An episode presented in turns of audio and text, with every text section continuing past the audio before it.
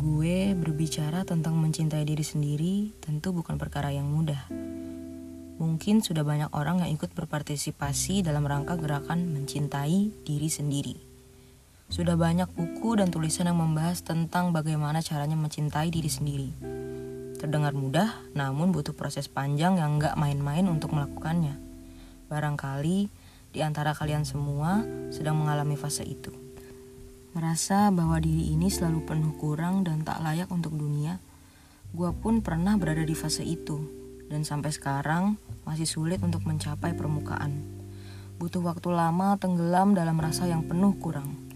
Padahal kita paham betul apa yang harus kita lakukan untuk mencapai ke permukaan. Gue selalu menjalani hari yang panjang dan melelahkan karena berusaha untuk menjadi orang lain.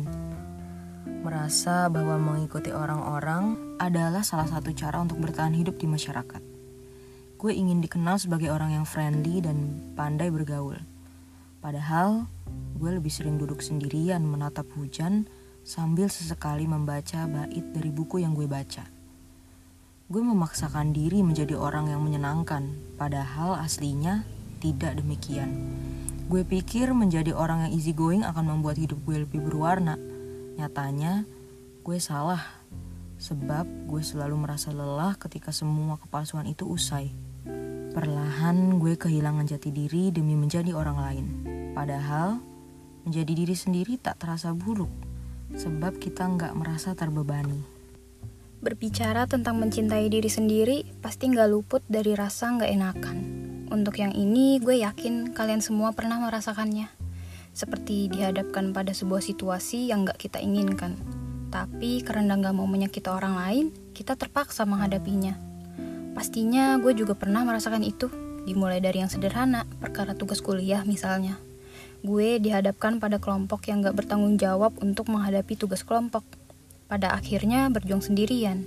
Ya kepengen sih nulis nama sendiri aja ketika presentasi, tapi karena rasa gak enakan yang gue miliki, akhirnya gue mencantumkan nama-nama oknum yang gak pernah turut andil dalam menyelesaikan tugas.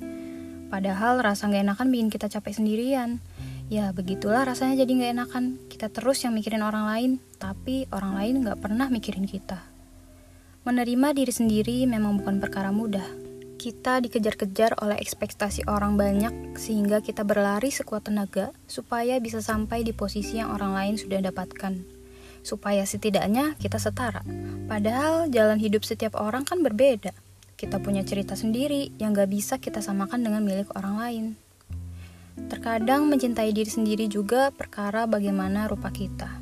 Kita dihadapkan pada standar kecantikan semu yang tak pernah benar-benar ada.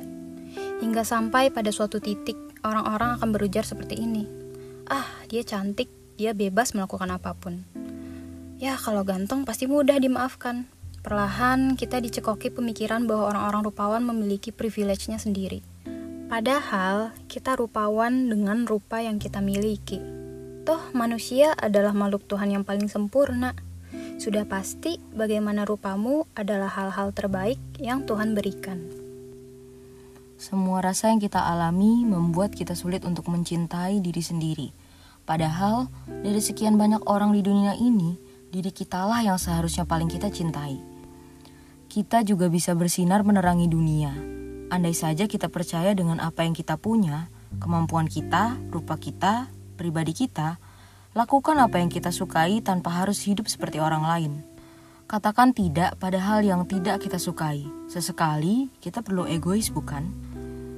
Berkata tidak bukan melulu menyakiti orang lain, tetapi bentuk rasa cinta pada diri kita sendiri. Menjadi orang yang menyenangkan juga perlu. Tapi kita nggak perlu berbohong pada diri sendiri. Sesekali menikmati waktu kesendirian pun tak apa. So you are beautiful just the way you are. So be yourself.